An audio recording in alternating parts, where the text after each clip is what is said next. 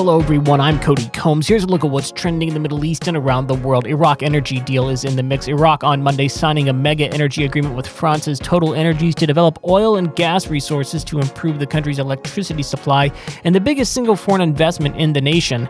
The deal will help build a large energy infrastructure and generate solar power in Iraq. It was signed by TotalEnergies chief executive and Iraq's oil minister in Baghdad. Quote, it is a happy event for the oil ministry to sign this final deal, the oil minister said during the signing ceremony.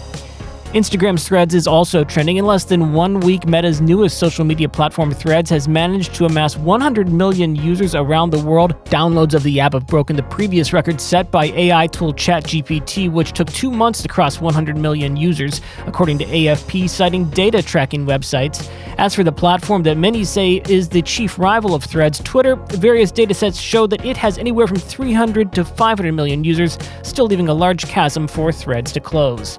The FSO Safer is also seeing momentum on social media platforms. The transfer of more than 1 million barrels of crude oil from a stranded oil tanker off the coast of Yemen will begin next week, a UN official said.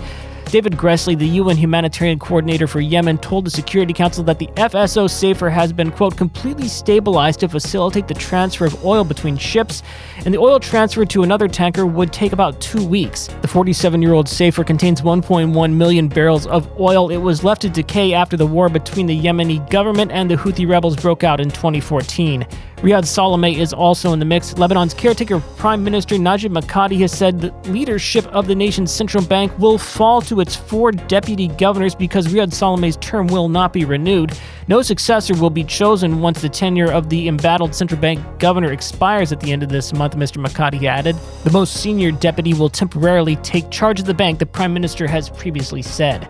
That's it for today's trending Middle East update. For our full range of podcasts, head on over to our comprehensive podcast section at thenationalnews.com gmail.com.